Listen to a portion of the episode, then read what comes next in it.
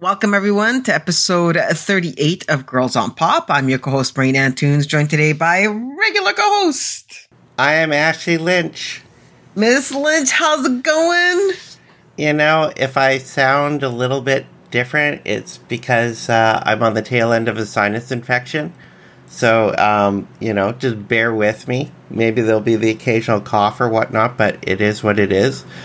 And, you know, I asked Marina if we could just, like, push it a week because I wasn't feeling that great. And, you know, she's such a task driver, is, like, cracking the whip. And she's like, no, you get in front of that microphone and you record because I want to talk about movies, damn it. And so it's like, what can I do? It's kind of funny that you say that because I would have dropped one on you. I actually can't record next week. I would have totally waited, but I'm going to LA on Friday.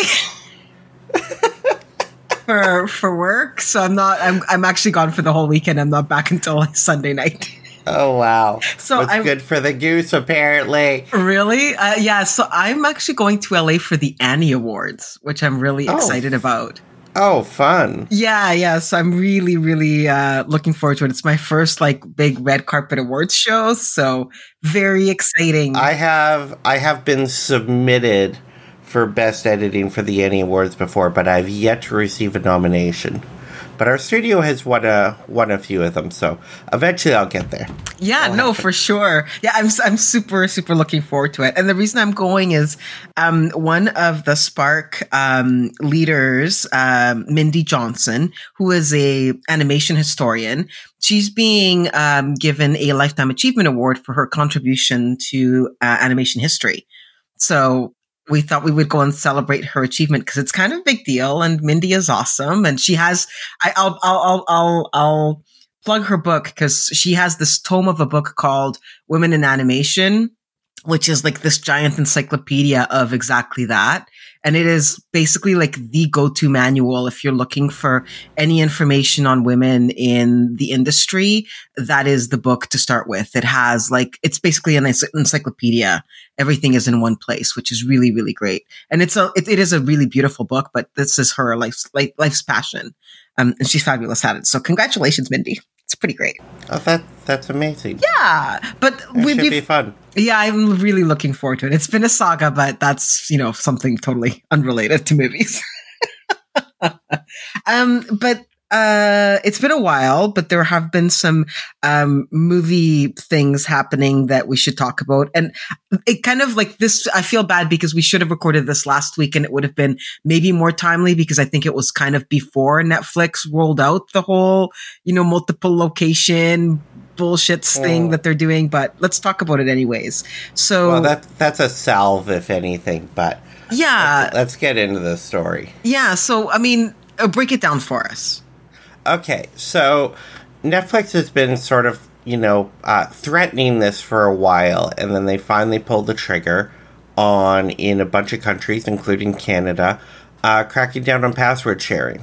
And basically, if you are not in your designated location that the core user has set as being the prime location, then you need to connect via Wi-Fi every 30 days any device that you want to watch on that account. Otherwise, it will essentially be locked out, and you can pay Netflix extra money to add, like, basically an extra, like, external location subscriber. So basically, people who are using it in multiple locations or are or just have multiple family members that are using the same account in different locations, they have basically decided, no, screw you. We've looked at our bottom line and we need more money, so we're cutting everyone off.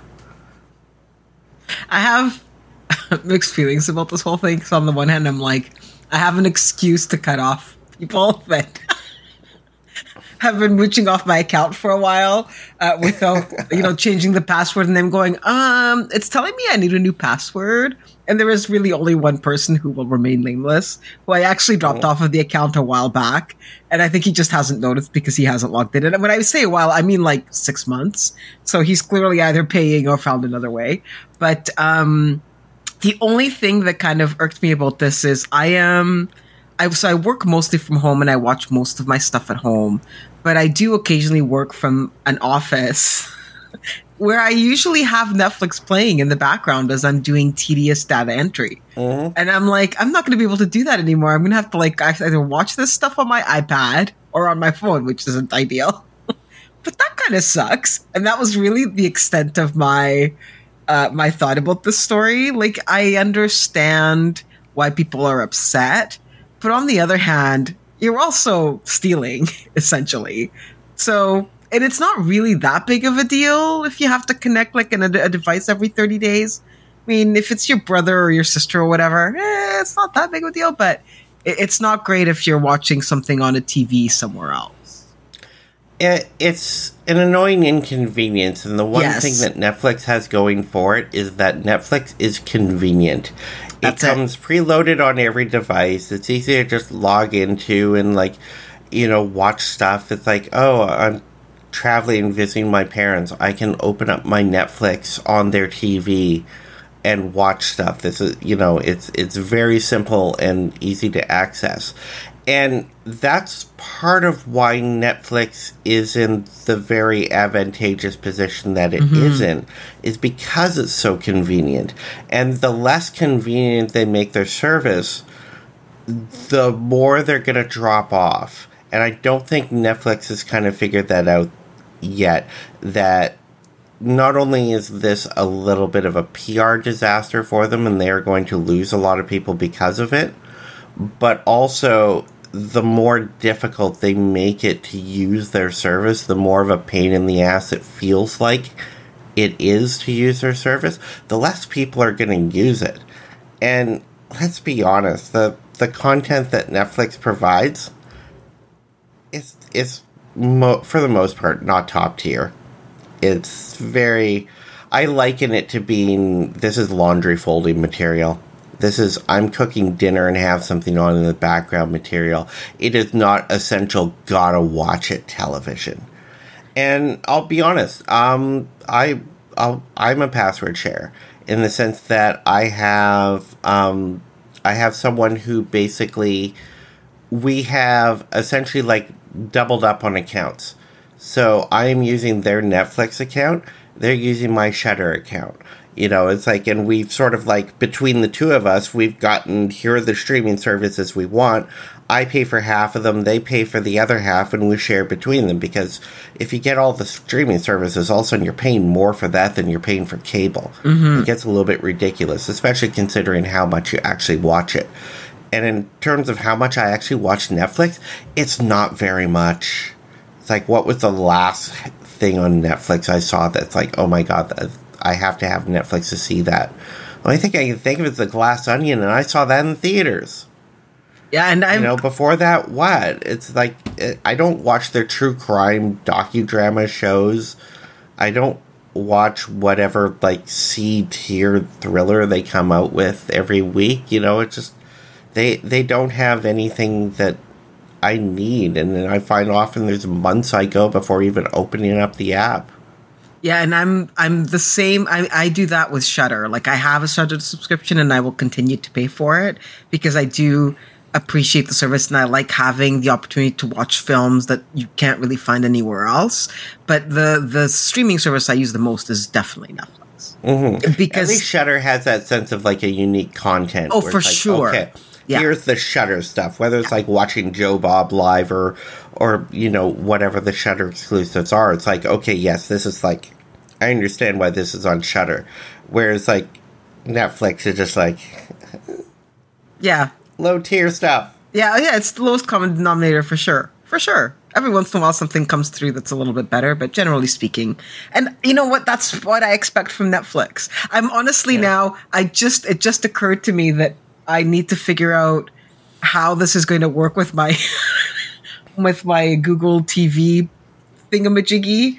Because the best thing I ever bought for travel was one of those Google devices that plugs into the HDMI. Because you can plug it into any hotel room television, and all of a sudden there are all your streaming services. I just thought, I'm like, is this going to work now with Netflix? I don't even know. Yeah. See, again, we're coming back to convenience. It totally is. And I think the amount of money that they're going to make versus the amount that they're just going to lose is, you know, I don't think they thought this one through very carefully. But I think it's also just kind of the state of where the streaming services are going to be, where we're going to start to see a lot more of this. We're going to start to see them producing fewer, less content, and we're also going to see them trying to crack down on the subscribers they do have and raise prices. I agree. It's only a matter of time. I think Amazon is in a slightly advantageous location because most people that have Amazon Prime Video is probably because they have Amazon Prime. They're not only subscribing to Prime Video, and that's almost like guaranteed that it's your home because that's where you get all your shit shipped to you. Well, they're also kind of subsidized by multiple other industries that have sort of backed it. Exactly. You know, so it's even if Amazon Prime or Prime Video just operate at a complete loss, it still might actually be worth it for the company and its long-term goals. Agreed. I mean, it's the same thing with Apple TV, where if Apple TV does not make money, it doesn't matter because Apple TV basically exists as like something to help sell you more devices. Pretty much. Essentially. Yeah. I mean, for a long time, you could only get Apple TV Plus on an Apple device. Like, we had to watch it. We had to turn on our Apple TV in order to watch it because it wasn't there wasn't an app available on anything. And now the apps are available. I mean, we pretty much use our Xbox for everything that streams. But yeah, for a long time, it's like every time we needed to watch Apple TV, got to turn on the Apple TV. The chances that we're going to watch something on Apple TV Plus, very slim. Because I fucking hate the Apple TV device. It sucks balls. Sure.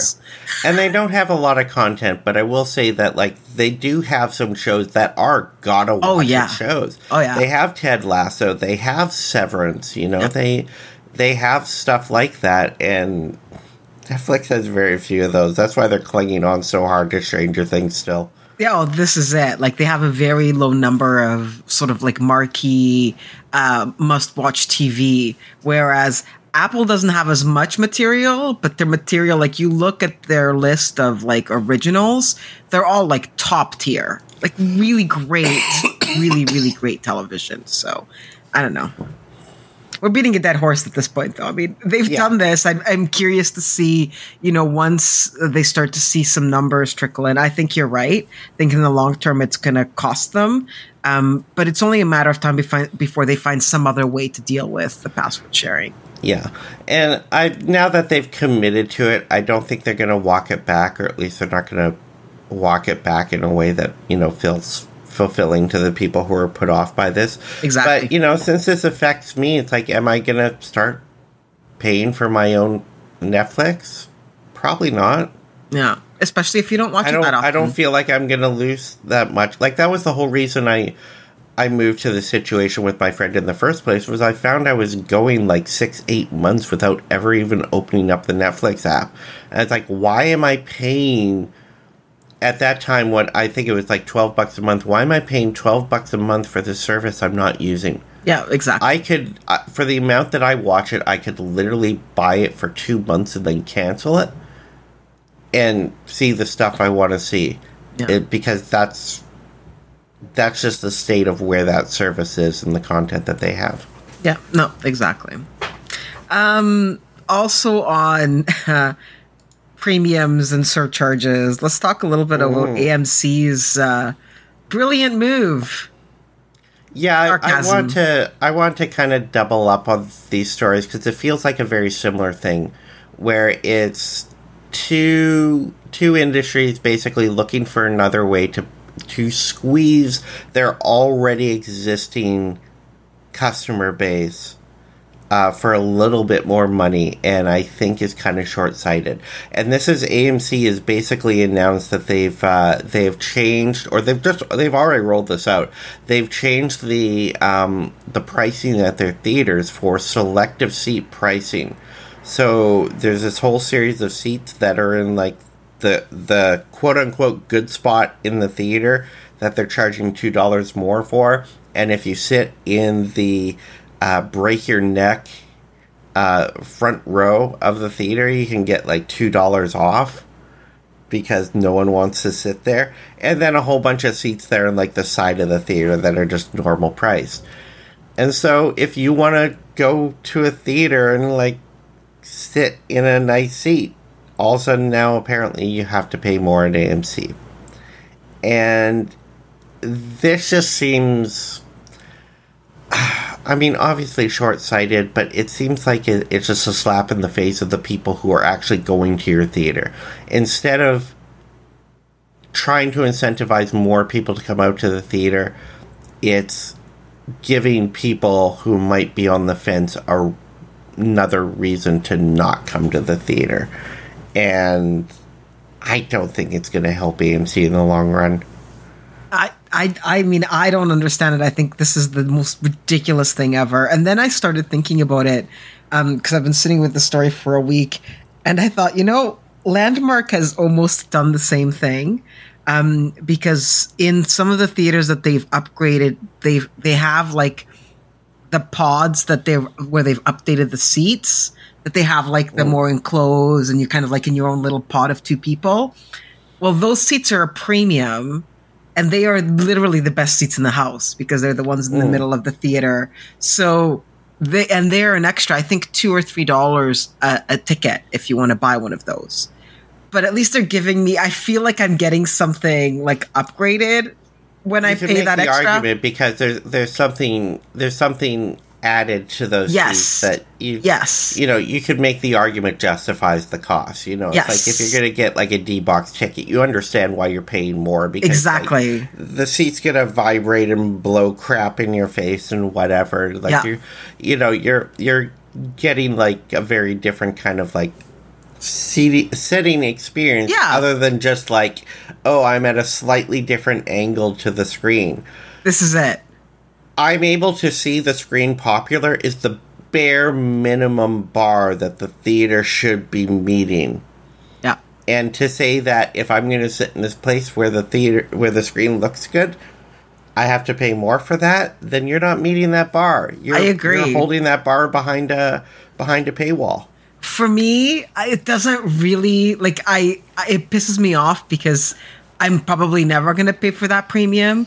And on the other hand, I'm like, but you know what? I don't really care because I hate people anyways. And if I have a choice, I will sit in those front three seats just to avoid everyone else. Because at least there, I can't see your phone when you take it out to check the time. Because this is the thing that pisses me off the most. I have my ideal spot when I go to the theater, and it's usually like about, I don't know, 6 rows back and in the middle, you know, so wherever I can hit that point where it's like the screen just fills up my field of vision, and it's like, okay, this is the prime viewing location where I am going to be like completely immersed in this experience. I'm not a sit in the front row person. I'm not a sit in the side person. I'm not a sit in the back row person. It's like I want to have that like immersion, you know, place, and you know, AMC identified that as the area where they want to charge you more money.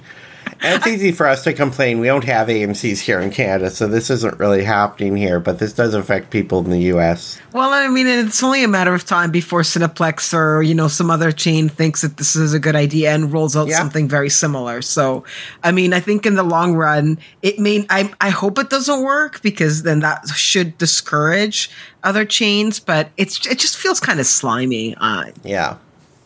And it's the sort of thing where if they just said, hey, all of our tickets are $2 more now, people would probably feel a lot less bitter over just the price uniformly going up than saying, hey, if you want to not sit in a shitty spot, you need to pay us more money. I think you're totally right. That's when it feels like a slap in the face. You're totally right. You're totally right. They should have just raised the price across the board an extra $1, and that should make up for any, you know, shortcomings or whatever. But this is anyway, stupid. Cineplex rolled out like a booking fee like that recently, where they added a $1 booking fee to buying a ticket. It's like, why is there a fee to just like buy my ticket? That's ridiculous.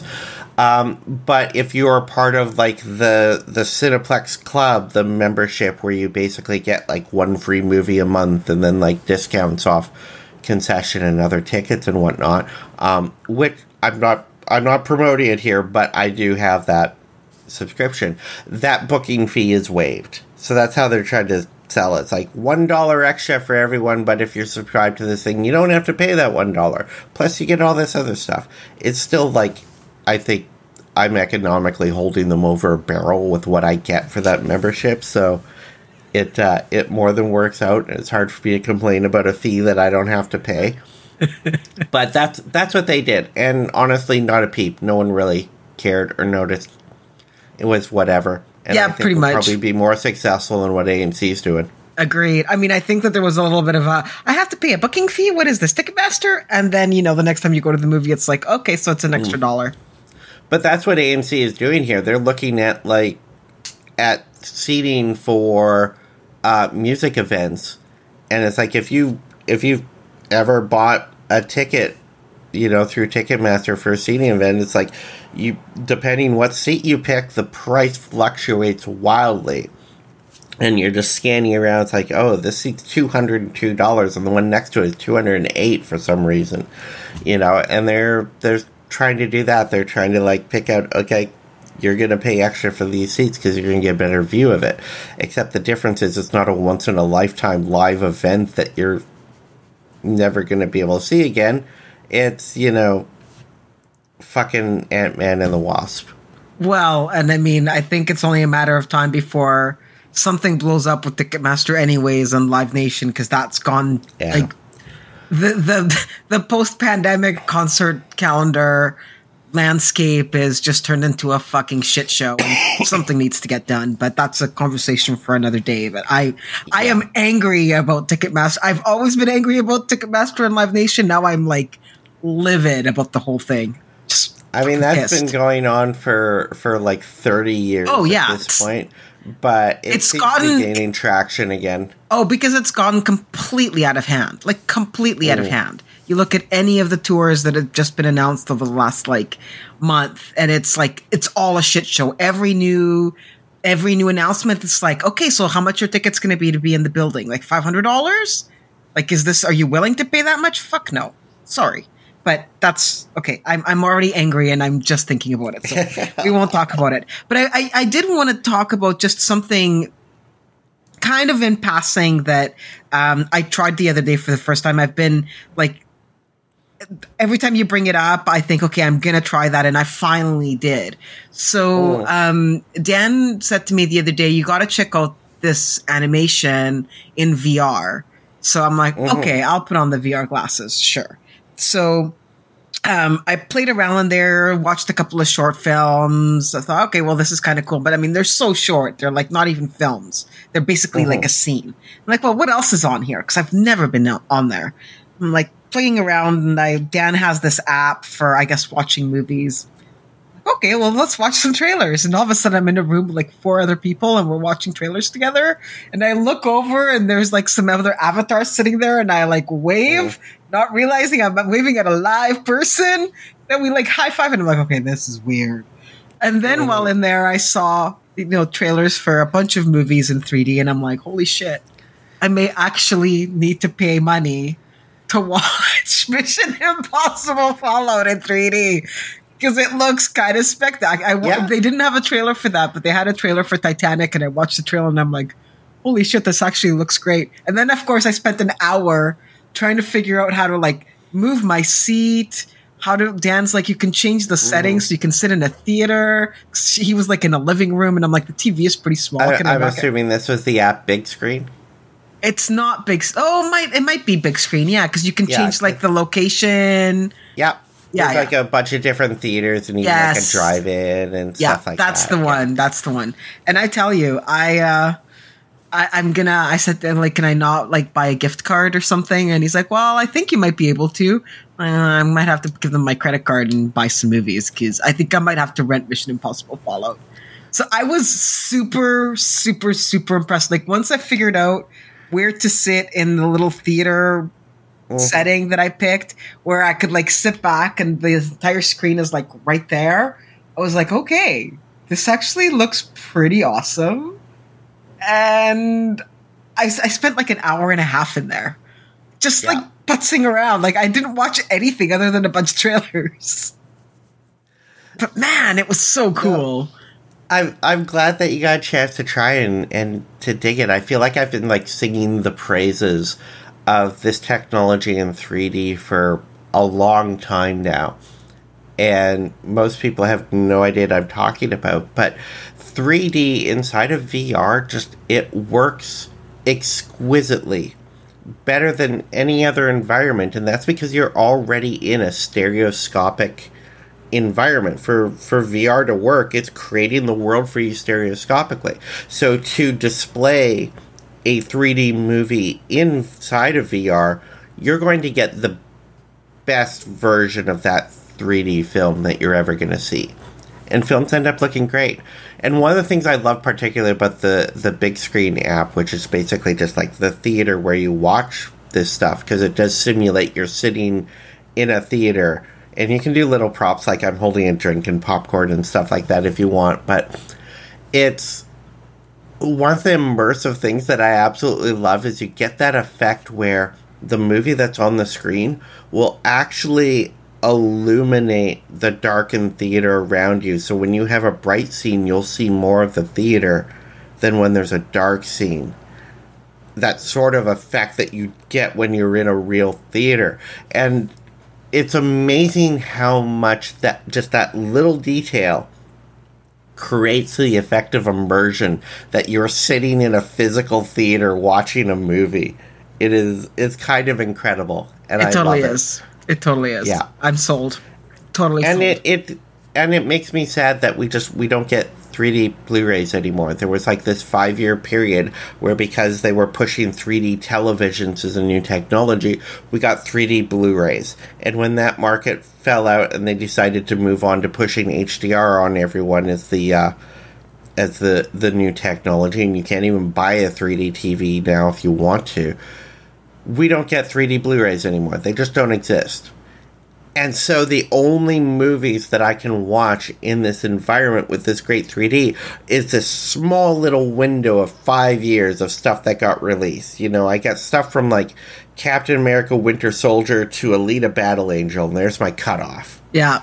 And that kind of sucks. Yeah. I there's a couple I'm going to have to watch. Actually, the Ghost in the Shell trailer looked fucking amazing. Mm-hmm. Like, that movie is kind of mediocre for me, but I don't know. I might need to rent it for $7. I think my two favorite experiences so far, because I've taken all of my 3D Blu-rays and I've ripped them all and put them into VR so I can watch them on my headset. The two that I think I had the best experience with was Dread.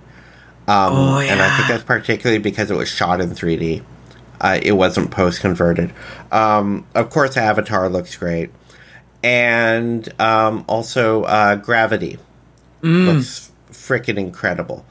So I'm really hoping that when Avatar Way of Water comes out on home video that we'll get some type of 3D release, because without the 3D, it's like, why?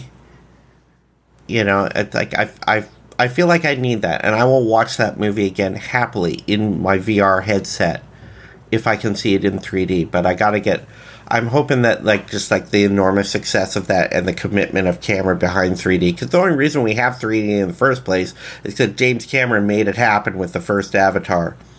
And so I'm hoping that the second Avatar is really going to kind of usher in some new era of 3D in the home, and VR seems like the place to try to do it. I hope so, too. That would be really awesome. I'd be into that. But yeah, so I'll have to experiment a little bit more. Now I'm going to have to go dig up my copy of Dread, because I'm pretty sure I have the version that's got the 3D on it. That's going to have to happen. Okay, but let's talk some movies, and let's start with some new stuff. And why don't we start with Ant-Man and the Wasp: Quantumania, because that literally like just opened on Friday. Yeah. And I'm curious to hear what you think, because the reviews that I've seen have been mixed. Yeah. I think at this point for Marvel movies, just don't look at the reviews. I swear to God, I went on Letterboxd after I saw the movie and looked. Just like, I was curious to see what other people were saying to read the reviews. And it felt like half the reviews were, you know, the last 8 Marvel movies have been really bad, but this one's a new low. If the next 6 movies aren't a market improvement, I'm going to think seriously about getting off this train. It's like, why do you go see these movies if you hate them so much? That was my big takeaway from most of the reviews. It's like, they don't just hate this movie, they hate all the other movies they've seen, but like, why are you going to see it? I don't understand. It's called Paul Rudd. It's Paul Rudd. I know. I swear, the MCU is just like masochism for some people at this point. But people kind of know my stance. I'm still firmly on board the Marvel train. I'm really enjoying, you know, this entire series of films. I am not bored or sick of them yet, you know. It's like, so I'm still there opening weekend for every single one of these movies. I watch all the shows. I'm fully in. And then Ant-Man and the Wasp. This is the third in the Ant-Man series, and I guess the start of the whole Kang dynasty arc that they are doing. That is going to, I think, conclude with the next Avengers movie. This one is, I think, is probably my least favorite of the Ant-Man films. I really liked Ant-Man 1 and 2. I thought they were incredibly enjoyable, way more than I thought they would be. It hits that perfect kind of intersection of action-adventure plus goofy fun and big laughs that... that I like, and some other people are just like, why is Marvel always so jokey? It's like, no, it's like Guardians of the Galaxy and Ant-Man are like my sweet spot. When you can hit like that mixture of fun that those movies have, that's when these films are at their best. And Ant-Man, the third one, Quantumania, it's not a bad movie. It's enjoyable. I liked it. There's, you know, a lot of good stuff in here. But it's got a lot less of the balance of fun and humor to action, adventure, and big stakes. This movie is all stakes with a little bit of fun, as opposed to having a nice, even balance. That said, I did still really enjoy it. It's entertaining. I really dig Cassie, which is Paul Rudd's daughter. In the movie, this is like the first time she's really sort of been included in any real way as someone who has like, is getting into the thick of stuff and is agency, and she's got her own suit and she's doing action. She's learning how to be a superhero in this movie, essentially. It seems very clear that Marvel's working towards putting their cast together for a Young Avengers movie. And it's like, I'm here for that. And it's really entertaining. Jonathan Majors, I think, is really good as Kang. I think he plays the character really well. I think the movie, though, doesn't do a great job at making clear why Kang is such a threat. We see that he is threatening, but, like, I didn't understand really what his power set was in the movie. I don't feel like the movie made that clear. I had to ask a bunch of different people who are familiar with the comics afterwards what it was. I think the movie makes clear at the very end why he's such a threat, in the sense that like he has access to the entirety of the multiverse and just travels it freely. And so he's essentially got an infinite army of himself. So that's why he is such kind of like an ongoing threat in the Marvel Universe, and why it's going to be like a big Avengers level threat. But yeah, no, it was good. It was like a good C level movie, C+, you know, if you go in not expecting to be blown away, but still looking for a fun time, you're going to find that. Awesome. I thought it looked fun. I feel bad because I think I saw Ant-Man 2, but I don't actually remember. And at this point, the first two movies are just kind of like a jarbled mess in my head. I don't know where one starts and the other one ends. So I think I would like to revisit them because I really do like Paul Rudd, and I quite like that cast. So I'll get around to watching it for sure, just probably not theatrically at this point. It's just coming out. I highly recommend the second movie. I think it's woefully underrated. I think it's actually one of the better MCU movies. Like I say, I love the... If you don't love the tone that that movie hits, then I understand why it's not your favorite. But I think that movie's like damn near perfect for the tone it hits. It is so fun. It is so energetic. It is so chaotic. It's everything I want out of these movies. Yeah, and those are the ones that I tend to like. I either like them really dark and brooding or really kind of like fun and stupid. So I don't know. There's kind of very little in between for me. It's just funny. Yeah. And Paul Rudd's never not entertaining. Well, this is it. Paul Rudd is always great. Yeah. And he's easy on the eyes, so, you know, I can't complain. And he doesn't age. No, he doesn't. He's aging backwards, like somebody else, but we'll get to that later, maybe. I went to see Magic Mike's Last Dance on the Friday before Valentine's, because that's what you do, with a girlfriend, because that's what you do. What wasn't expected was that it would be at the recommendation of Dan, who had no interest in seeing Channing Tatum dance. Who can blame him?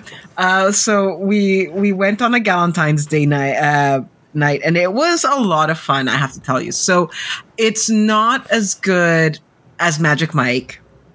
It doesn't have the kind of chaotic craziness of the second movie. It's kind of like in between. I don't know. I there's things of it I really like, and things of it just like that are just like your typical, like, stupid romantic movie trope. Like, it opens really well. It notes that the pandemic has happened. So I'm going to spoil Magic Mike, the second one. I can't remember what it was called, but in the second one at the end of Magic Mike XXL. Okay. So at the end of it, Channing Tatum like finalizes his dream. He opens his furniture business, right? Because this is what he's doing on the side in the first Magic Mike movie. So he opens his business. At the beginning of the new film, it's post-pandemic, and he's lost the business because of the pandemic. So, I mean, it starts off really well. Like, you have this guy who is, you know, he owes a bunch of people money. He feels really bad about it. He's trying to get back on his feet. He meets Salma Hayek, who is this wealthy, not quite divorcee, but almost divorcee. They have like a wild tryst of a night. And then she basically pays him to take him to England for a month to set up a cabaret show. And then, you know, machinations happen from there. And I don't know, like, some of it is really great and some of it is just kind of like really stupid. Like, that opening dance sequence with him and Salma Hayek is really fantastic on the one hand. And on the other hand, it's like, really? Like, this would never happen. Ever. At least the other movies have some semblance of reality. This one has none of that, other than that opening scene of him reminiscing about how he's lost his furniture business. And then all of a sudden, it's like you're in dreamland, which is okay, I guess. But, you know, it's a Steven Soderbergh movie, so it looks amazing. Channing Tatum is great. Salma Hayek is maybe hotter than Channing Tatum, which is undescribable. I don't even know where to start there. She's just fucking hot. And the final dance sequence is, like, amazing. He's like, I need a plumber and a ballerina. And you're like, okay, these things are weird. And then you see the dance and you're like, okay, I understand. It's pretty great. And then there's this odd moment, like, with 20 minutes left in the movie, and you're like, did that actually just happen? And I'm like, oh yes, I forgot I'm watching a Steven Soderbergh movie. Yes, that must have happened. It's just weird. It's all over the place. I really, like, I had fun with it, but it's not as good as the first two movies. And it's definitely not as good as the first movie, which is like a bona fide classic at this point. I'm waiting for my Criterion edition of Magic Mike. I find this series so interesting. Especially, like, I kind of love how elevated into the culture it's kind of become. Because the first movie was this tiny little character study movie that got dropped and was made for, like, very little money. And it wasn't really paid attention to that much either, which is, like, this interesting novelty. And then, lo and behold, they make a sequel, Magic Mike XXL, and it's like everyone lost their minds over the, or a specific demographic lost their minds over the movie. And it really felt like almost like a Chippendales moment where it's like all of these straight women were flocking to a whole, you know, bunch of hot dancing stripper guys, except it was in a film instead of on a stage. And I know that's how I first saw Magic Mike XXL, was at a party with a bunch of straight women. And it's a fun movie. I like the movie. I actually like it a lot. I think it's really entertaining. But also, I'm not into guys, so it, like, you know, only offered so much for me. Or at least it offered a lot more to the other people in the room than it did to me. But I've definitely come to have, like, a serious amount of affection for the films and for the series, and particularly for the second one, just because there's a level of pageantry in the movie that is, like, really entertaining. It's more of a music video than it is a story. Yeah. And I like that about it. And the other thing that I find interesting is in the past, you know, few years, it's like the people who I find seem to love Magic Mike XXL even more now are a bunch of straight dudes who have just kind of accepted, it's like, this is just great cinema. You know? It's like, I watch that movie with groups of guys now, and they're really into it. And it's like, it's kind of awesome where Magic Mike just kind of fits now. We're all just, like, awesome and cool with, you know, stripper guys. So, it's like, hey. So, I'm looking, I this is a very long-winded way to say I have not seen Magic Mike: Last Dance yet. I will get around to it eventually. It'll probably be a streaming movie for me. I don't think I'm going to get out to the theater to see it, but I am looking forward to it, because I love Steven Soderbergh, and I do have a lot of affection for Magic Mike, and I am looking forward to this one. The thing that this reminded me of as we were leaving the theater is this felt more like a direct sequel to Step Up than a Magic Mike movie, because there is like pretty much no stripping in this movie. Like even the final like 25 minutes are basically like the big showcase after you've seen all like the training and the dancing and whatever else. There are some moments that are like, okay, this is a little bit steamy, but you never see a thong in the entire movie. Like once. So like, especially compared to the last movie, that almost feels like a bit of a tease. It totally does. So it's really funny because I thought about that afterwards. I'm like, there was actually less of the sexy bits that you might expect from a Magic Mike movie in this movie. It really does feel like a Step Up sequel. Like if I had to compare it to something, it would be Step Up, because it's like really great dance sequences, a tiny little like, you know, tease of sex, and Salma Hayek looking really fucking hot. Like I cannot believe, I can't begin to tell you how amazing that woman looks. That woman started her film career looking like a fucking bombshell, and as she's gotten older, she's only gotten more attractive. I fully agree. Like I watched Totally Tangent. I watched Shotgun Wedding because somebody I know had worked on it. Totally random. The movie sucks. It's not worth watching. It's not worth your time. But there is a scene of Jennifer Lopez on a bed in literally white underwear, and Josh Duhamel, who plays her fiance, is making some sort of lanterns or something on the floor. And she's like, honey. And he looks over and he goes back to his lanterns. And I'm like, Jesus, I would fuck her. I'm not lesbian, and I would fuck her. Like, how do you turn away from that? She looks spectacular. I'm like, give me all of the women in their 50s looking amazing. You know, Jennifer Lopez feels like such a difficult person to try to pair romantic interest with, because there's not a single guy that's in her league. None whatsoever. Salma Hayek is exactly the same. Like you see her in that movie and you're like, I mean, Channing Tatum is hot, but you are like, you are the sizzle here. Like Josh Duhamel is an attractive man, but like next to Jennifer Lopez, you're just like, oh man, you've certainly, like, you're dating above your league. Actually, it's funny because her ex in that movie is Lenny Kravitz, which I thought was hilarious. I'm like, because I remember the year. I mean, and Lenny Kravitz still looks amazing. So I'm like, he's probably more of a fit, but it was just, it's a bit of a mess. But okay. But yes, I would say Magic Mike. It's good. It's not great, but it's still worth seeing. Looking forward to it. Okay, let's talk a little bit about Infinity Pool. Yeah. So this is Brandon Cronenberg's new movie. This is so very fresh because I just finished it this morning. I started it last night and finished it this morning. It's, I don't know how to describe this. Twisted horror story with Alexander Skarsgård basically at a luxury resort in some foreign country. He's a sort of like struggling but wealthy writer, and there's an incident where he accidentally runs over and kills someone with his car. And as per the local law, when the cops pick him up for this, they basically just decided, okay, well, you're going to be executed for this. As per our law, you know, the child of the man who you ran over gets to kill you. That's just how it is.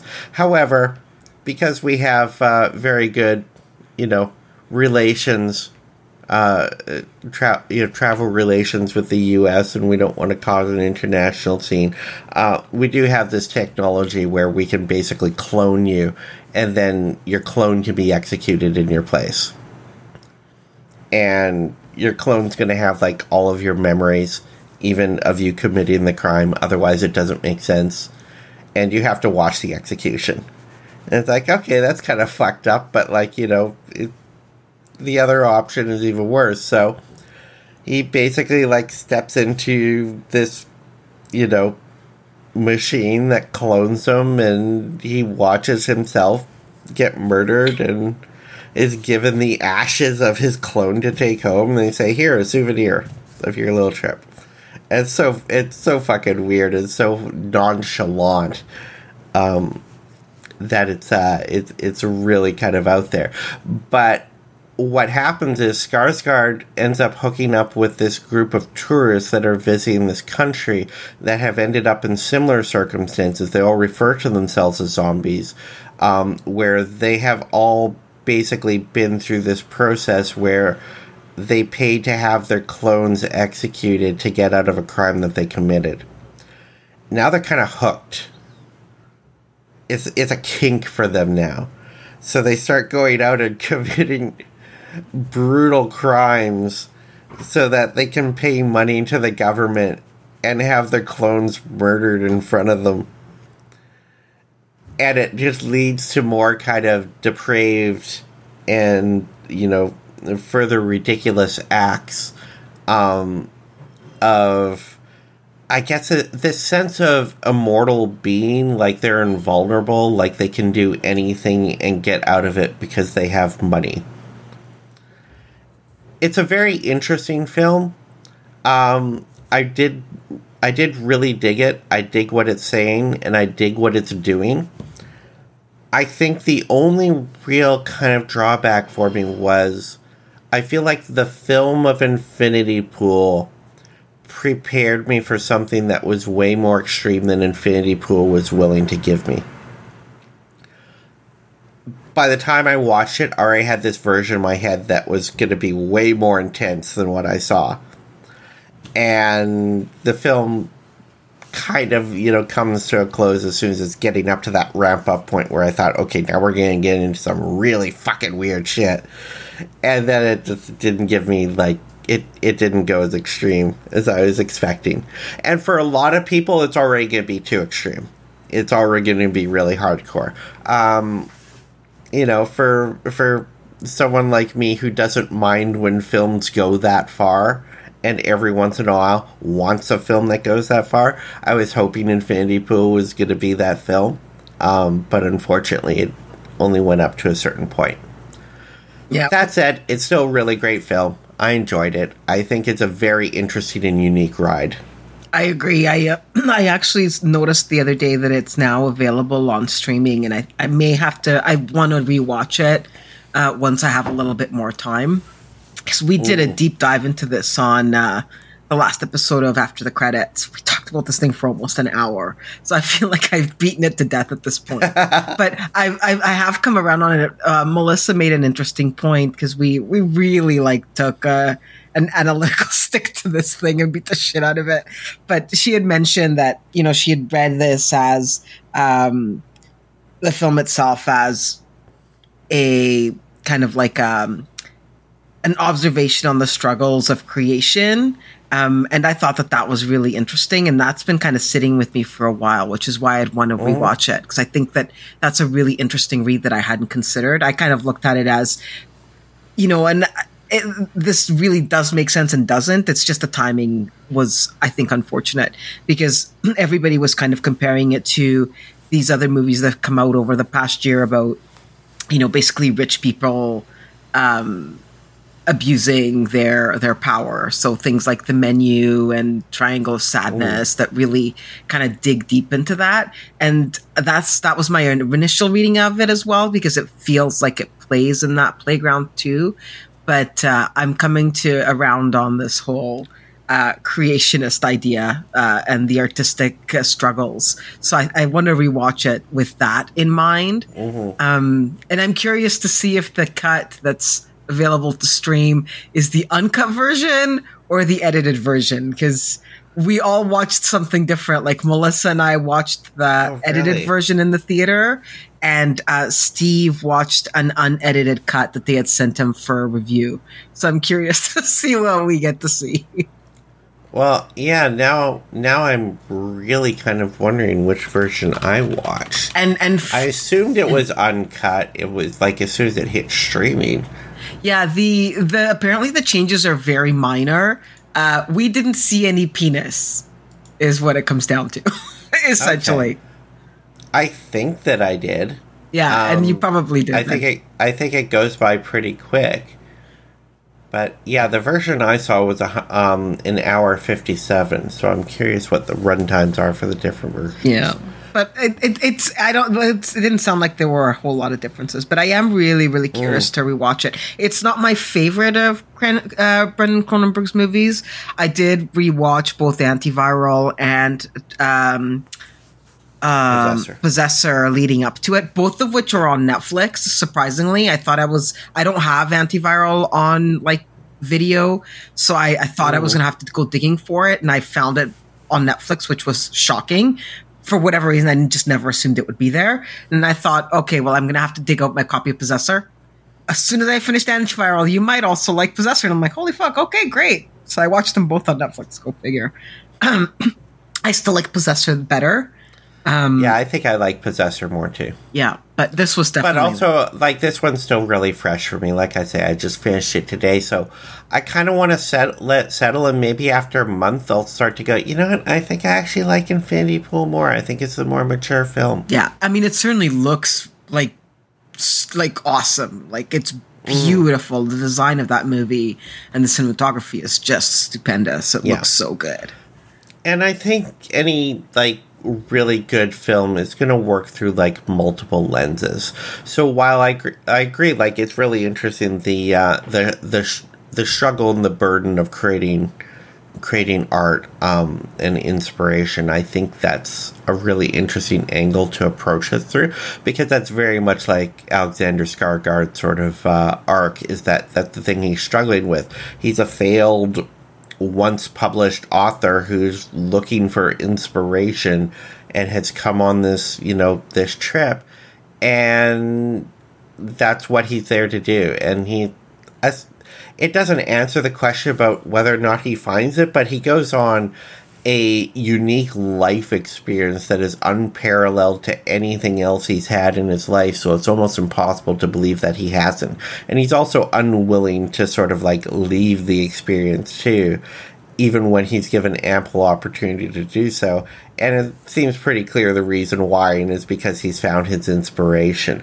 So I think that's a really interesting way to look at it. But I also think the colonial aspects of it, the fact that it's a bunch of rich white people that have come to a poor country that is reliant entirely on rich tourist money to survive, and that they end up in a situation where they feel completely justified to just completely rape and murder the people of that country without any repercussion, because they can literally just pay to have another version of themselves executed and face no consequences.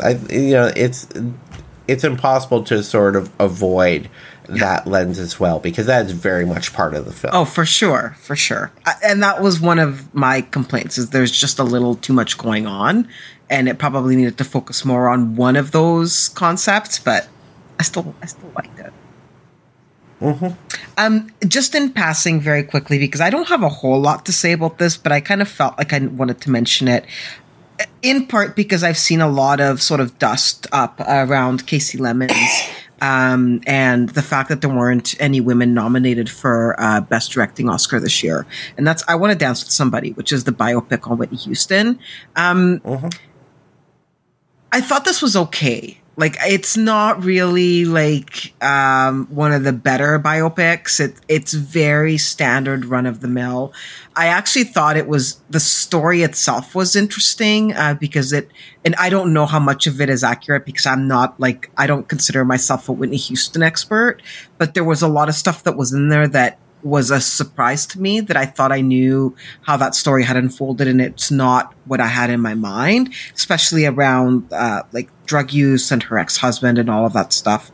But I just thought it was interesting that there was like all this dust up around, especially from Casey Lemons, about, you know, no women being nominated. And really, I wouldn't say that this film is worthy of an Oscar nomination on any level. Like, it's just not that great. But it's okay, I guess.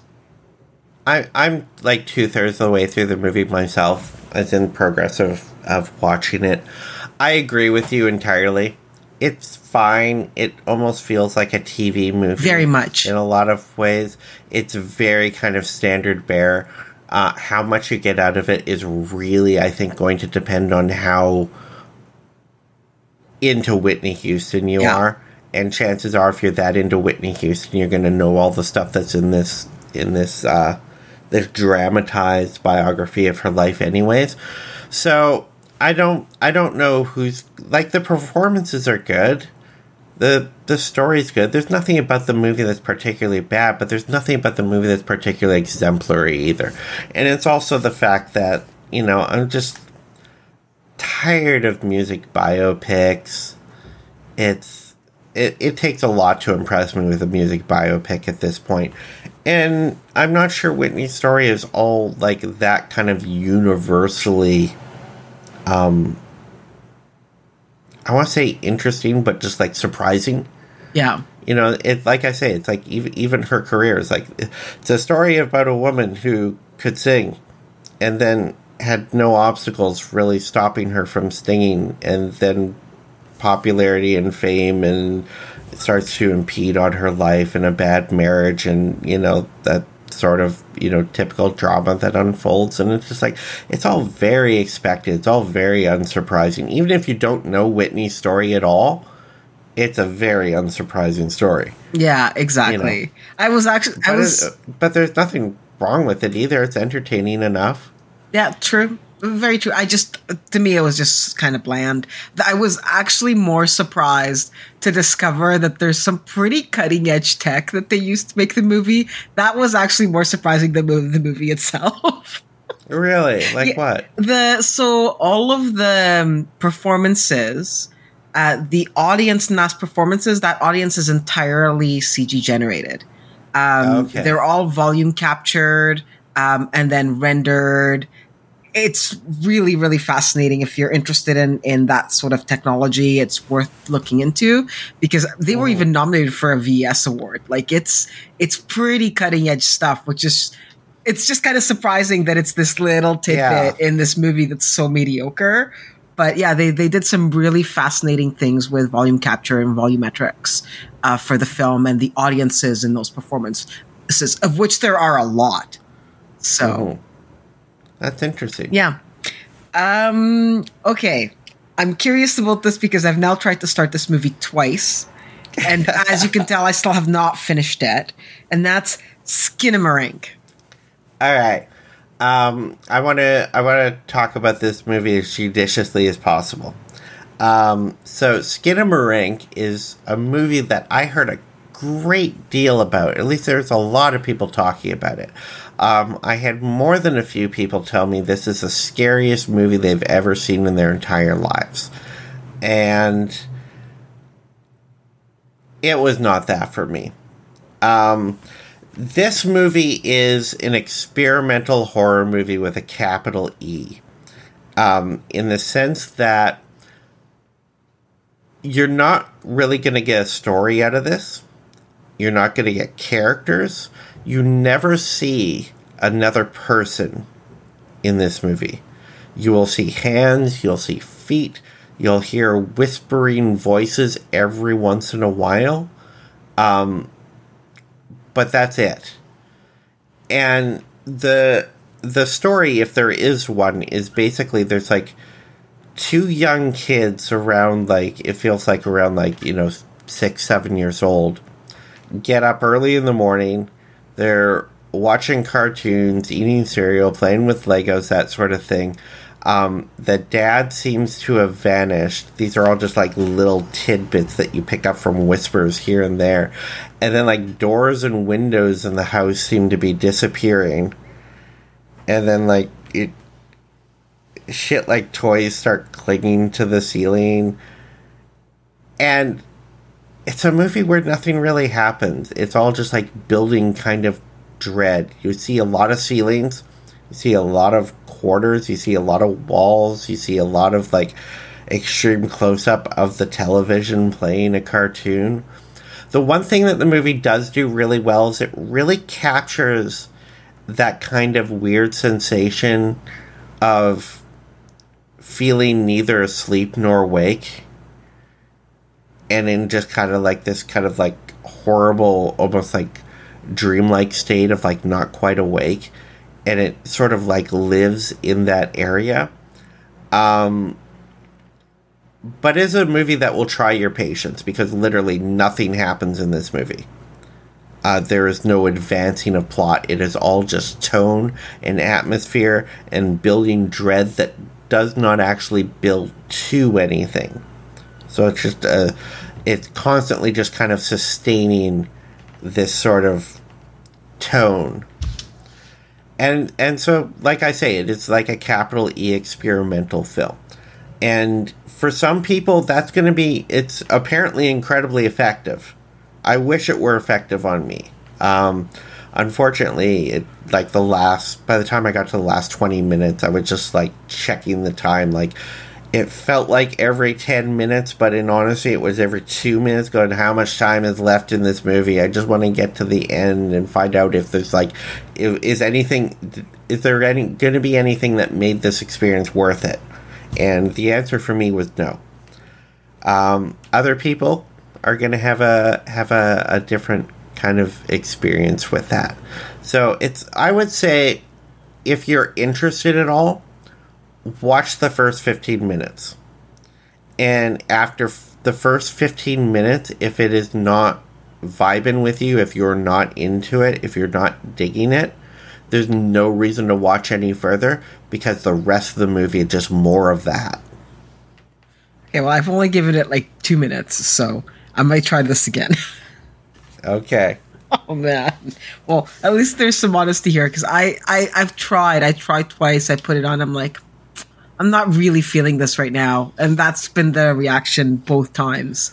So when I have a little bit more energy, I'll give it the full 15 minutes. And if it's still not happening, then it's not happening. You know, I've likened this movie to being like creepypasta, which is this whole kind of subgenre that's emerged on the internet. And it's like, with creepypasta, it always seems to me, it's like, okay, here's a premise and here's a tone, and we're just going to hold with that, and that's it. Mm. And it's always like the promise of a story instead of an actual story. That's what creepypasta, like, so much of what I see of it is. You know, it's like the Slender Man. It's like you're walking in the woods and there's a man in the woods, and if he sees you, you might die.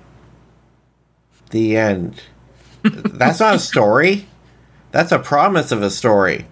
You know, and that's what Skinamarink really feels like for me. Is that, like, it's a promise of a story that you don't get. And for people who really like creepypasta, I think they're really going to dig this movie. Some people seem to, like, really vibe on just, like, a atmosphere, tone-based experience that has no story. For me, I kind of like, you know, being told a story that has structure with characters and dialogue and plot. I like that stuff. Yeah, I generally need... Yeah, I'm with you. Not interested in that. Yeah, I generally need a little more, though sometimes the vibe is enough, but generally speaking, a little more is better. I caught up with To Leslie, which was this movie that I hadn't heard about until there was the whole drama with Andrea Riceborough being nominated for an Oscar, and then the fallout of that nomination and the BS about how did she get that nomination. The movie it's fine. Like, I just don't know what to say. It's such a typical story. Her performance is excellent, but I saw better performances this year, so clearly there was something to the way that they campaigned for the movie. So Riceborough plays a woman who is a drug addict. She's kind of basically at the bottom of the barrel.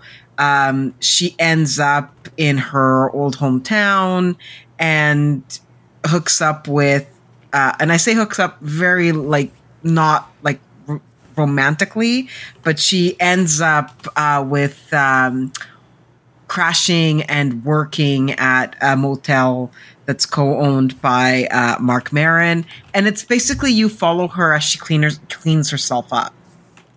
Basically the story. You've seen this before. It's a really solid performance from both her and Mark Maron. But the movie it's very, like, low key. Like, if she hadn't been nominated for an Oscar, chances that I would have seen this would probably be pretty slim, because I like her, but I'm not, like, a super fan, and I wouldn't have gone out of my way to look for this. It's good, but it's not particularly memorable in any way, to be totally honest, as far as I'm concerned. I mean, maybe that's a positive thing, that the Oscar nomination, I guess all the drama is going to get more people to watch a movie that they wouldn't have otherwise watched. Pretty much. I just wish it was a way better movie. Yeah, for sure. There's something wrong with the children. Yes. Is this a Children of the Corn remake? No, it is not. And this is also not based on the graphic novel series Something is Killing the Children. Huh. So this is the other question I've received from people. No, There's Something Wrong with the Children is an original film. It's from Blumhouse, and it's directed by Roxanne Benjamin, who I really dig. And it is a very kind of small horror story about two couples that go and, you know, stay at a couple cabins, do like a weekend vacation thing, and one of the couples they have their two kids with them. The other couple has no kids, and they go and they visit these nearby ruins, and there's this big hole in the ruins, and suddenly the kids are completely captivated with this hole. And then one morning, the kids basically wander off on their own and go back to the ruins and jump into the hole. And then they just appear back at the cabins, like nothing is wrong. And only the one guy, who is not the father of these kids, knows that this has happened. And he's like, something is wrong, and I don't think these are the same kids. And the kids start acting really strangely and menacingly, like they're plotting something against the adults. And he's trying to convince everyone else that, like, there's something wrong with these kids. These are not your kids. These kids are trying to do something and like no one believes him, and it starts like propelling further and further until the point where it starts to get like incredibly violent and goes full on horror to the point where people are getting killed. I absolutely adored this movie. I thought it was great. Like not just the story that played out, but I thought it was paced incredibly well. I thought the performances were great.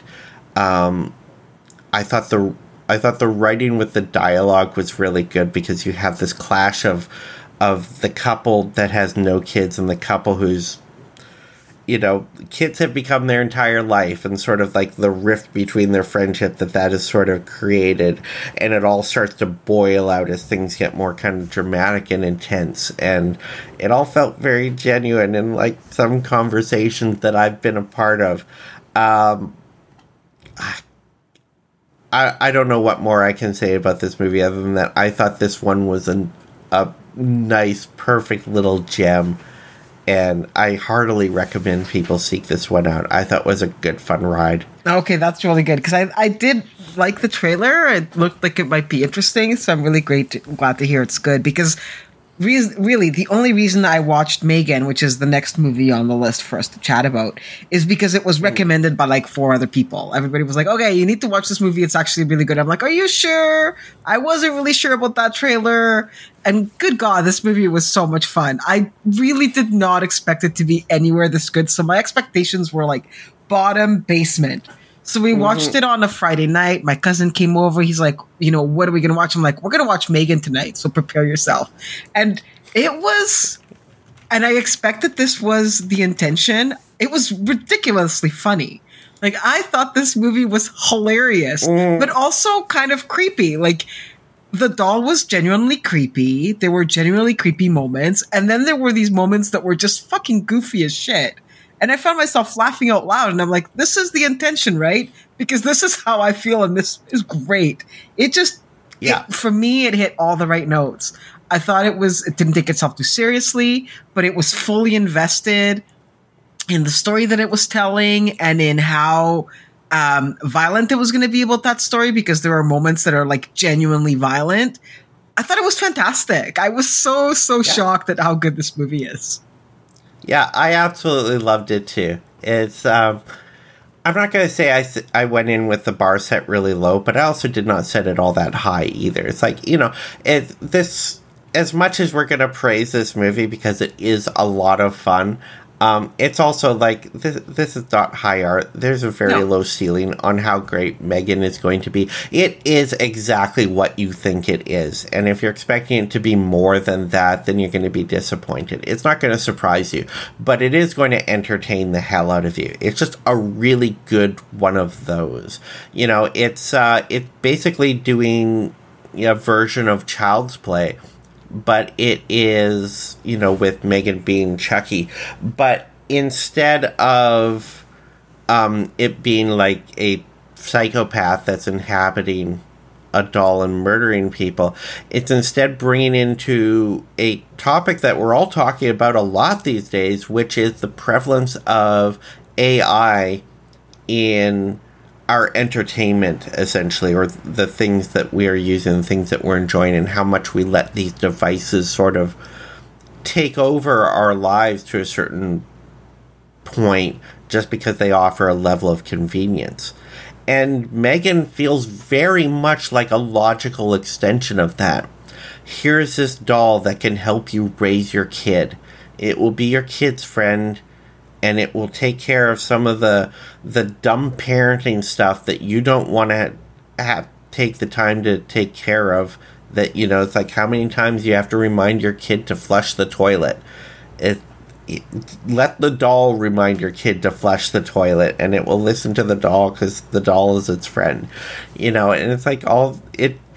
In a lot of ways, it makes sense. But, of course, it being the type of movie it is, you know, at a certain point, the doll is going to start fucking murdering people. And that's when it starts to get really fun. And by the end of the movie, it's just full-blown Terminator. Like, the last scene of the movie is literally just the last scene from Terminator. And it is amazing. I think they're going to get at least like 2 or 3 more. For sure, a second one. Franchise out of this, yeah. Yeah, for sure, a second. And I think Blumhouse was super smart about this because they made like M3GAN a TikTok star before this movie even opened. You know, they'd already like landed on something they knew was iconic, and they were trafficking off the iconography of it before people had even seen the movie. So people were already ready to love M3GAN by the time they got to the movie. Yeah. So it's kind of great in that sense. But yeah, this movie's really fun.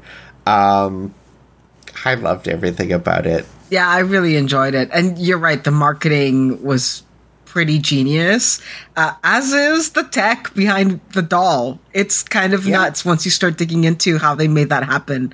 There's a lot of interesting behind the scenes videos of the innovation, and it really is kind of innovative in a kind of also how much of it is just live performance. This is it.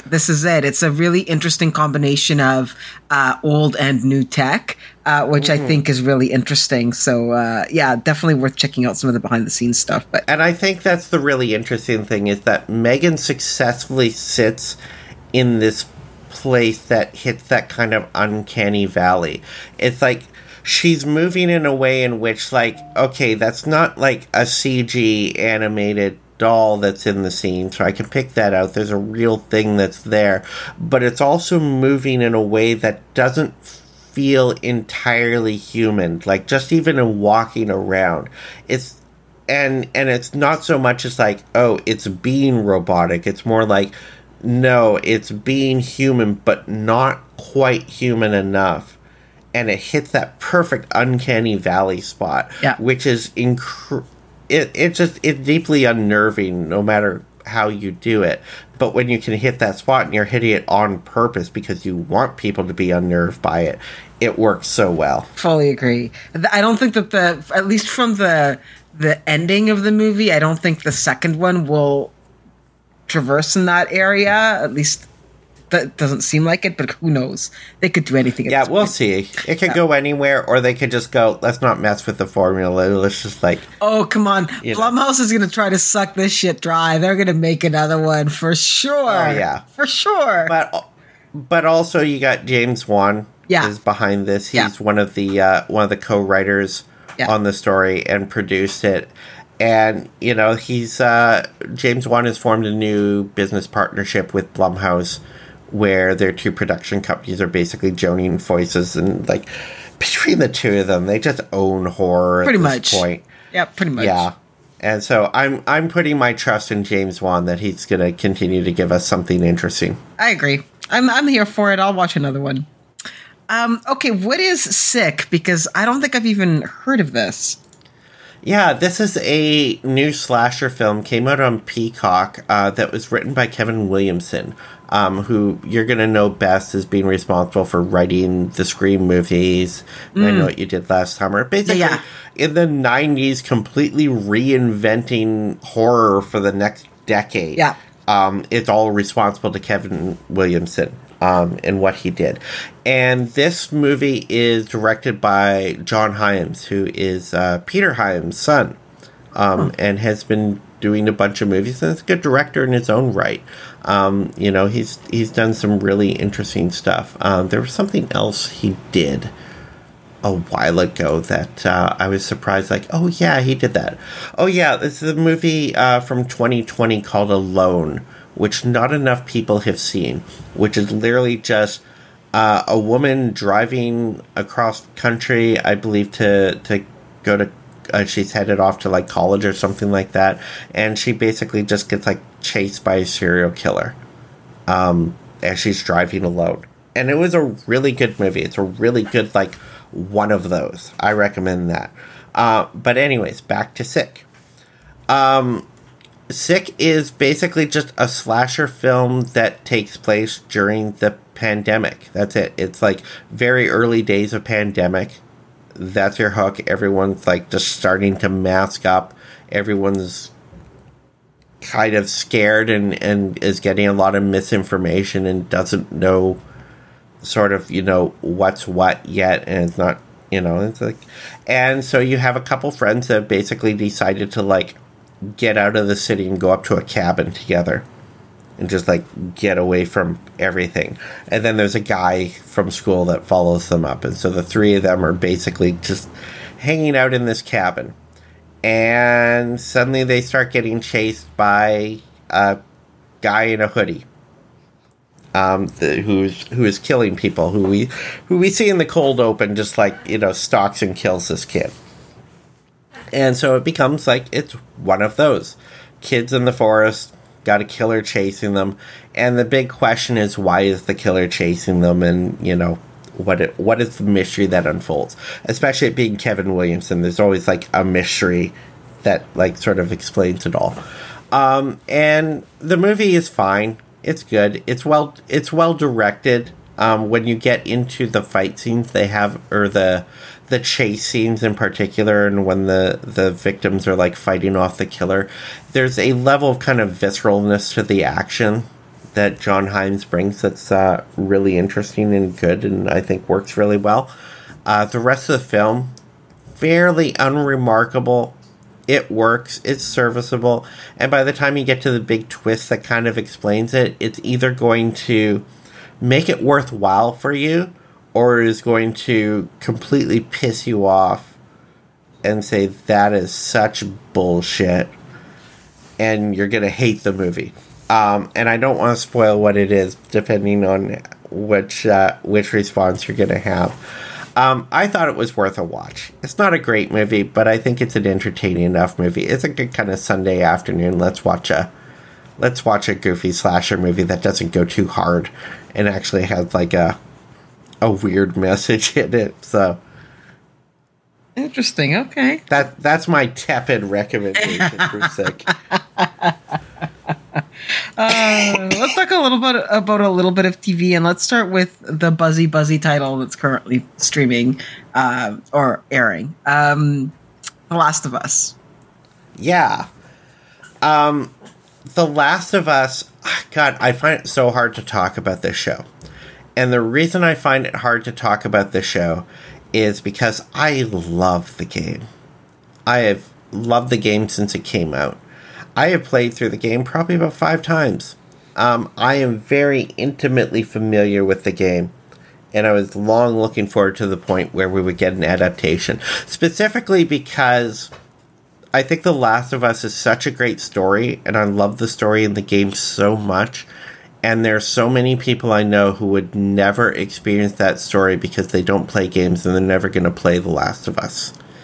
And it's kind of like Mass Effect in that sense, where it's like, here's this incredible story that I know you'll love, and you'll never experience that story because it's in a medium that you just don't participate in. And I feel like you're worse off for it. And The Last of Us is very much like one of those stories. So I'm more kind of happy for everyone else, that everyone gets to experience The Last of Us, this thing that I've held dear and have loved for so long. And the other thing is that it makes it really hard to be objective about this show, because I am so intimately familiar with the game. I'm not doing the thing where I'm just sitting there going, oh, the game did that better, or they didn't do the thing that the game did.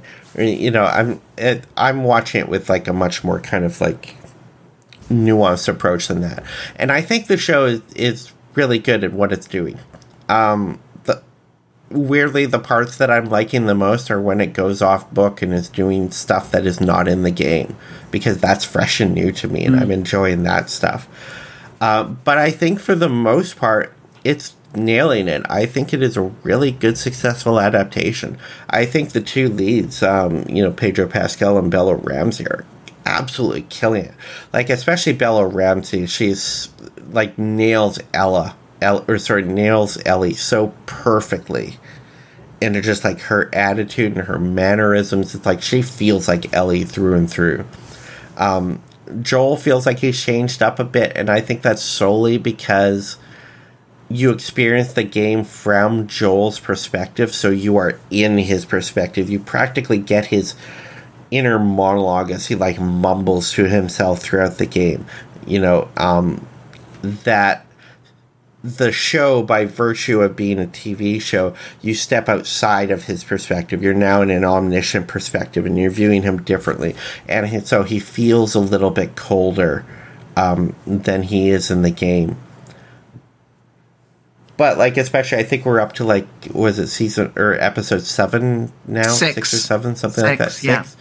And we're finally getting to that point where it feels like Joel and Ellie have built this relationship that feels, like, genuine and connected, because at the very beginning of the show, it's like, it is very much not that. Joel wants nothing to do with Ellie, and Ellie barely wants anything to do with Joel. They don't really like each other very much, but they're all that each other has.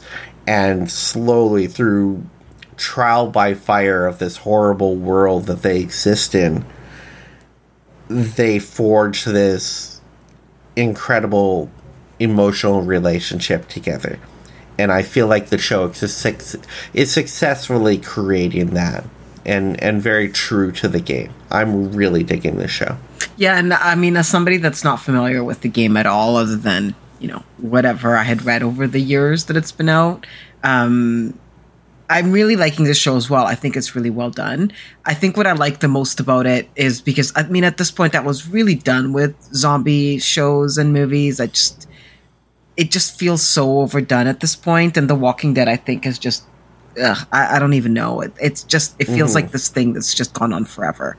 But this at least feels, for whatever reason, like it's more about the characters and not so worried about the apocalypse. Like, something bad has happened and zombies are out there, but they're just like another part of like the collapse of the world as we knew it.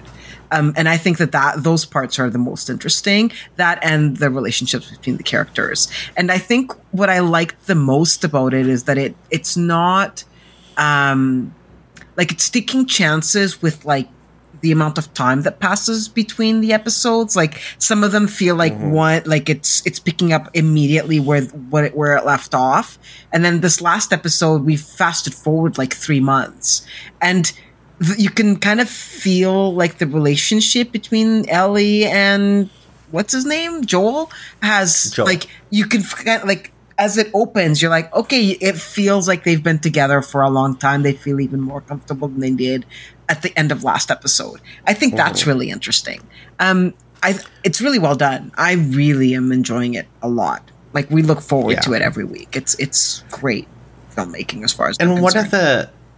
One of the interesting things that I'm loving that the show is able to is because it is a show, and it's not just like the game is like you play in this one sort of perspective, and it takes place over the course of the year, and there's just like, you know, certain chapter breaks where it's like you hit the sort of end of this chapter, and then it'll like black screen, it'll come up, you know, fall. And it's like just sort of like truncated by the seasons, and that's how you sort of advance in time. Other than that, it's just like narratively like straight time forward. Whereas in the show, they're able to go back and deepen a lot of these stories by getting out of a singular perspective. And the biggest example of that is episode 3, where you have this incredibly beautiful story of Nick Offerman as this libertarian guy who basically refuses to, you know, get rounded up by the government and headed out because they've designated a quarantine area, and instead just like takes over the town and makes it his own little compound, and then meets a man that he falls in love with, and you get to see basically the entirety of their life together, from the beginning of them meeting to the very end of their life. And it is, by the end of that episode, I was full on ugly crying. It was such an incredible, beautiful episode, and unlike anything I've ever seen on TV. And in the game, that character of Bill is there in the game. You go to that town and you meet Bill because you need something from Bill, and you see, you find, like, it plays out a little bit differently. You find his dead partner hanging in one of the houses. He, you know, killed himself because he got bit and didn't want to turn. And you sort of see, like, you pick up the pieces of that relationship that they had on the fringes, but Bill is a secondary character who you just, like, you're moving through. Whereas the show is able to stop and just tell you this story where Joel and Ellie aren't even really a major part of that episode. They sort of, like, pop in and out in certain places, you know, where they belong. But it's really, that episode is all about Bill and Frank. And that's something that you can only do in the show. That doesn't work in the game. And that is just, like, that's the real power of being able to adapt this game into a show, is doing stuff like that. And I think the show, it's been adapted by Craig Mazin, who did Chernobyl, and is also being co-written, produced, and directed with Neil Druckmann, who is the creator of the game. He's the lead at Naughty Dog, who wrote the game and helped create it, and, like, you know, a billion other people worked on the game as well. So it's like, I feel like it's unfair to credit all of it to him, but he is the lead at Naughty Dog, so he gets that accolade, and he's, you know, a very big part of adapting this. And so that's part of why it's both true to form, but I think Craig Mazin has been able to very successfully pull it away from just being a straight adaptation to the game and say, let's take the biggest strengths of it and use the biggest strengths of the medium of TV and make the best version of the TV show of that is not beholden to the game, but is true to the game. Yeah. And more than almost anything else, I think this is one of the more successful adaptations. No, I fully agree. I mean, I think the same is probably true with some of Game of Thrones. The same is definitely true with Interview with the Vampire on AMC. Mm-hmm. It's a theme that it's an approach to the filmmaking or like the TV, I guess, making that really seems to be working at the moment. So I'm all here for it. Bring on the good storytelling. And especially just like the curse that has plagued video game adaptations, specifically how hard it is to adapt a video game into another movie. And it's like there's been very few good examples to look at, and Last of Us is going to serve as like the shining beacon on the hill for what is possible for, I think, years to come. Agreed Very quickly, and only because I really enjoyed the show, and I don't know if it was given a fair shake, that 90s show on Netflix. So they did, of course, everybody remembers the original, that 70s show. It was on, I don't remember which channel, whatever channel it was on. And then they did a spin-off, which was very, very bad. The 80s show was like legitimately terrible. Like, it took a concept that was less about the period and more about the characters and made it all about the period with very little interest in the characters. And it failed miserably. I think they may have gotten a season out of it, but it was like basically it happened and nobody watched it and everybody forgot about it for good reason. So I think that there was a lot of not bad blood, because it's not the kind of show that anybody, I think, feels like all that strongly about. But I think there was a lot of kind of general disinterest in that 90s show, other than the fact that Red and oh my God, I've forgotten her name, the wife, are back. And everyone's like, oh, this will be cute. It's like, the show's actually pretty good. Like, it actually is more interested in the characters this time around than the period it takes place in, which happens to be the 90s, which is currently having like a resurgence. And I thought it really worked. It's 10 episodes. They're 20 some odd minutes each. It goes by very, very quickly. There's, of course, the must-have return of some of the characters from the original episodes, which are varying in success. I think I would venture to say they're all pretty terrible. But it has some fun moments. I really liked it. I like the new characters. I like the dynamic characters. I like some of the stories that it's telling. And I grew up in the 90s, so I am partial to that as well. I have to be fully transparent about that. I really liked it. I have a horrible confession to make. What's that? I have never watched a single episode of that 70s show. I don't think it's that horrible. Not a one. Yeah, I don't think you're really... Like, it's one of these shows that you either watched it or you didn't. I don't think... Like, it's not... I mean, I don't even know what to compare it to at this point. Like... I know so many people have such fond memories and nostalgia for that show. Mm-hmm. And I'm just like, I just never watched it. I just didn't do it. Yeah. So I haven't bothered with that 90s show because, like, without those nostalgia goggles, it feels like, what's the point? Yeah. Honestly, it has very, like, I really do think that you don't need to watch the 70s show, that 70s show, to take any enjoyment out of it. It just is what it is. It just happens to be a lot of fun. And if you grew up in the 90s, there's some nice, it's just fun to relive some of that. It really, really is. Okay, let's talk a little bit about, we're running like super long and we still have a couple of things to talk about. What a shock. I know, right? Let's talk a little bit about Poker Face. So Rian Johnson is really having a moment at right now. I mean, he's been having a moment for a while, but now he's got, The Glass Onion, which just, very fresh still on Netflix. And then he's like jumping ship and going over to do a TV series on another network. Like, what the fuck?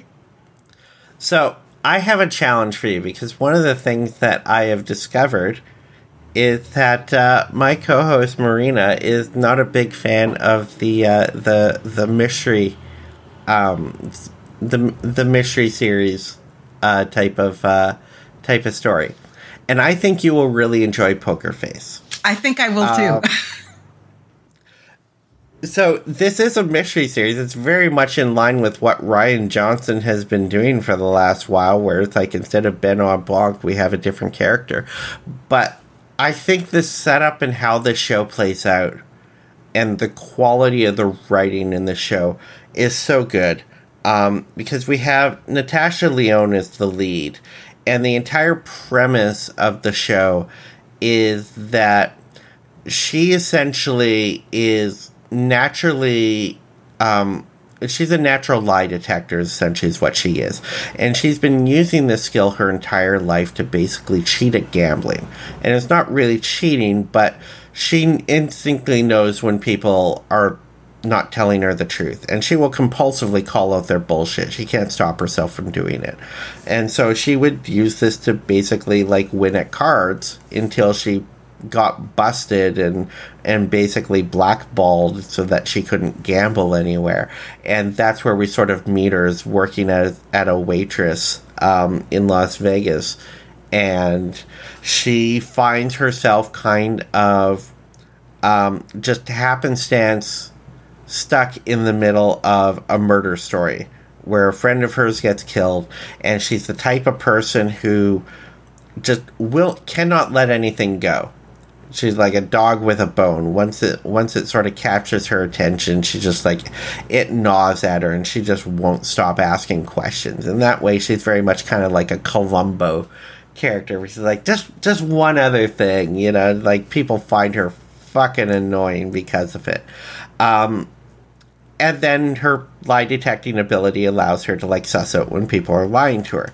But what makes the show really unique is every episode kind of has, like, a similar structure where she's not in the first part of the show, where we will be introduced to a new series of characters and a new kind of setup and story every week in a new environment, and we'll get embroiled in the sort of like human life drama of that story that will eventually lead to someone getting murdered. And it's never the person who you think is going to get murdered, and it's never for the reason why you think they're going to get murdered. But eventually we get there and someone gets murdered. And that's the point at which we go back in time and find out that, hey, Natasha Lyonne has actually been there the entire time on the sidelines. And we sort of play through the whole thing again now, but from her perspective, as she sort of catches wind of something going on, and then we follow through as she just, like, sticks her nose into it and won't let go until she essentially, like, solves the case in every episode. And it's Natasha Lyonne specifically that brings this show to absolute life, because she walks this perfect line of being feisty and dogged and comedic and exasperated, and it feels like just a perfect vehicle to showcase why she is so awesome at what she does. And it's like all built around showcasing her, but it's also a really good mystery show too, like top tier mystery show. I haven't seen a single episode that's bad, and there are many episodes that I would call great. I am absolutely loving the hell out of this show. Okay, that's good to hear. I did really like the trailer. I thought it looked like a lot of fun, and I really like her. I still have not seen Russian Doll. I will fix that at some point.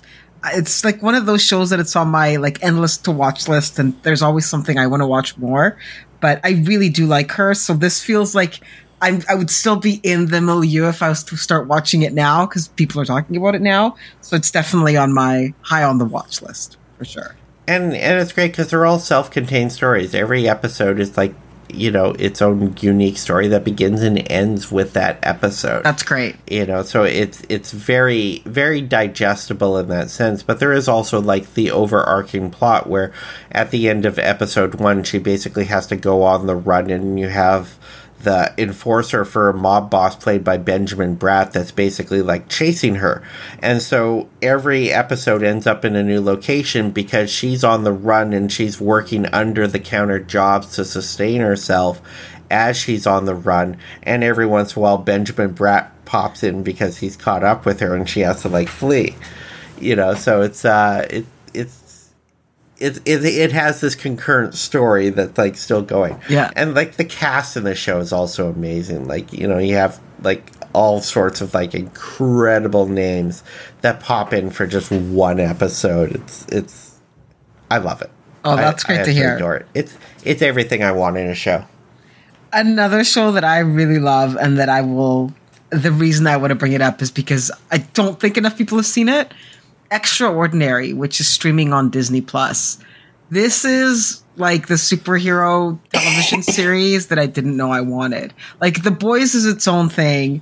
This is its own thing. So the basic concept is that we're living in a universe where everybody at the age of 18 develops a superpower, except not everyone develops a superpower. And some of the superpowers are really stupid, as you might expect when everybody starts developing superpowers. And then we follow this young woman, played by Maury Tiers as Jen, who is in her early 20s and she has not developed the superpower yet.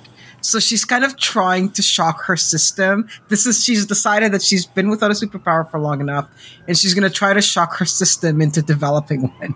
And then it's this series of basically like ridiculous things that happen as she is trying to figure out what her superpower is and trying to like shock it into existence. And, you know, along the way, she meets a guy, she meets some friends, she's living with some friends. And it's both ridiculous and completely charming, and kind of this really interesting look at like being in your 20s and not really having a direction yet, trying to find yourself. In this really interesting universe. I love this show. It's really smart. It's really funny. The performances are great. It deals with some very interesting concepts and ideas. It's created by a woman and stars a bunch of women. It's just so fun. I love it so much. I cannot recommend this show enough. I praise it to everyone. You need to see it. It's great. Great, great, great. I've seen this one sort of pass on the periphery. It's so good. I haven't watched it yet. I think my fear about when I looked at, like, the premise is clever, but I looked at it and was just like, is it just like too cute? I don't know. Is it too adorable? It's not. She is. Like, there were entire, like, episodes where she is so unlikable. Like, you just look at her and you're like, you're such a nice person. Why are you doing all of these despicable things? And it's just, like, some of it is very, like, It's just stupid. It's just stupidity. Like, there's an episode where she's trying to find a job, and like she's late for the appointment. She lies through her interview. Everything that could possibly go wrong goes wrong. And you think like in a different show she might still get that job. She doesn't get it, and then she just drinks herself into a stupor because she's upset. Like it's just like it really plays on the fact that she is also she's like this 20-something-year-old that's supposed to be like an adult, but she's also not.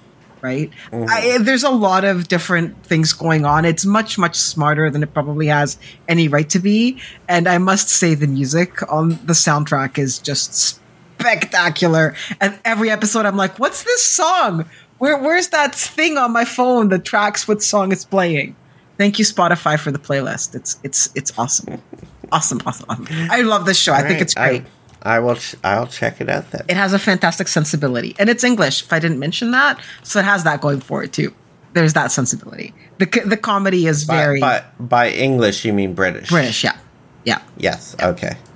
Not just that it's in English. Not just that it's in English. Yeah. Gotcha. It's fun. I highly recommend it. It's great okay. fun. And even Dan liked it. It's very female-centric, but... The boys did enjoy it. Dan really, really enjoyed it too. So let's finish with The Blacklist. Yes.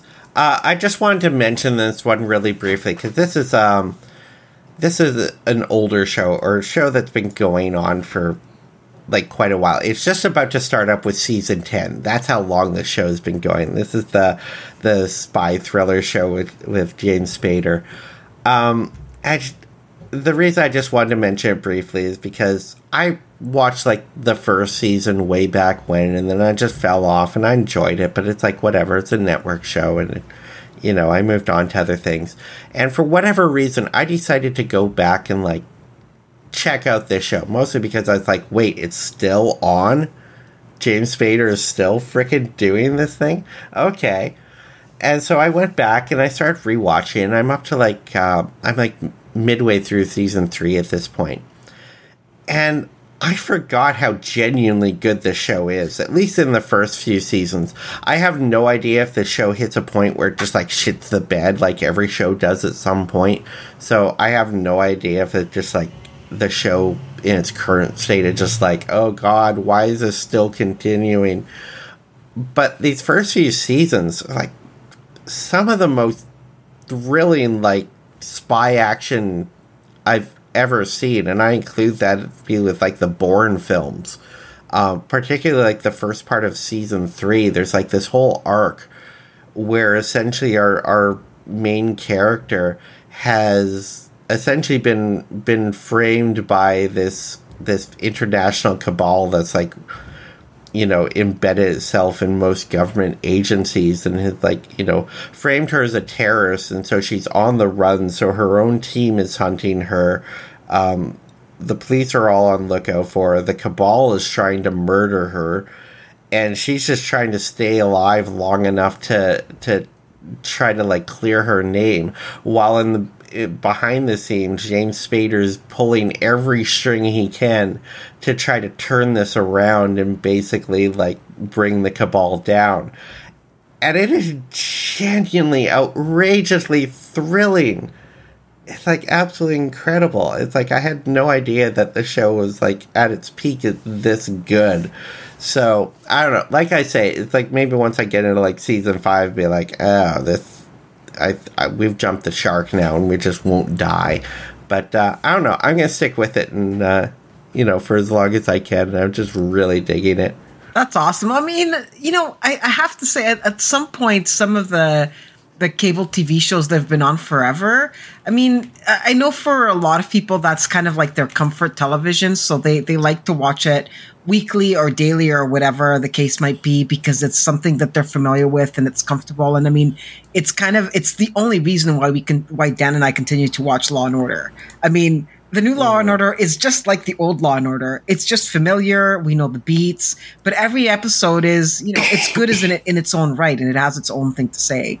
But you know, at some points, some of these shows have to be actually good, right? I mean, some of them are not, but some of them I doubt. Like when there's so many of them, there have to be some that are actually good. So maybe The Blacklist is that one. Well, in any show that's been on for a certain amount of certain length of time, especially if it's like a network show, there is, even if all of it isn't good, there is this peak period where it is excellent. Yes. And even if you just carve out that chunk and watch that chunk, it's worth it. Yeah. No, that's great. I'll be curious once you get further into it, closer to, you know, like you say, season 5, is it still living up to the expectations? I just find it so wild because, like, when I think of James Spader, I think of, like, you know, Sex, Lies, and Videotape. I think of Bad Influence, you know. That's what I think of. It's, like, very much kind of, like, 80s and early 90s James Spader. Yeah. It's, like, still firmly embedded in my mind. And the version of James Spader that is in The Blacklist, where it's, like, he's balding, he's a little pudgy, but he's, like, so charming and will go off on these, like, kind of sadistic monologues. And he just, the character that he plays is just so fun. And it's such a, let's be real, trashy show that it's so un-James Spader to me. And it's, like, this whole different James Spader. And every time I sit down and watch the show, I'm just like, I still can't believe this is James Spader now. But he's, like, clearly, like, this is my thing now, because he's been doing it for a decade.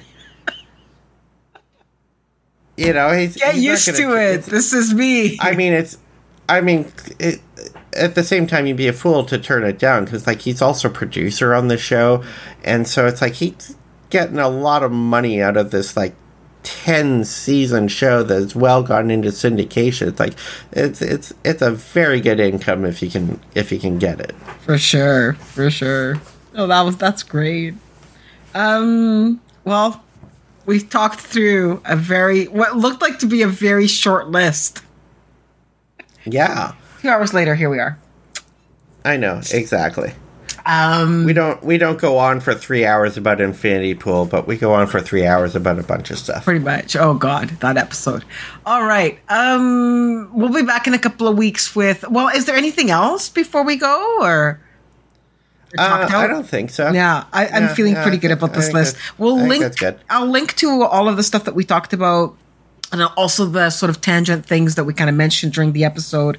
And we'll be back in a couple of weeks with more discussion. We're going to plan something in the background, because I'm going to ask a favor of Miss Ashley. But we'll be back in a couple of weeks with... Gasp. We're going to be back in a couple of weeks with more movie talk. And until then... Oh, wait. Where can people find you? Where can people find me? Apparently I'm a drug addict, and I've relapsed, and I've gone back to Twitter. I started tweeting again. Someone killed me. So best place you can find me is on Twitter at Ashley Lynch. And I've been doing none of the social medias very well. The best place to find me is on Instagram at TheMarina2. Two, not one. Well, you can find me at the Marina one as well, but was there already a Marina one? No, the Marina one is also me, but it's my, like, personal blog. So okay, there's not a lot of movie. This is like your second. This is like your second car. Yeah, this is like my second car. It's the movie content. So if you only want movie content, this is the place to be. If you want the personal content, you get the first one. And I've been trying to do a better job of interacting with people on Letterboxd, so I've been making more of an effort to spend more time there. So we'll link to that in the show notes as well. And now that's it. So until next time. Insert catchphrase here.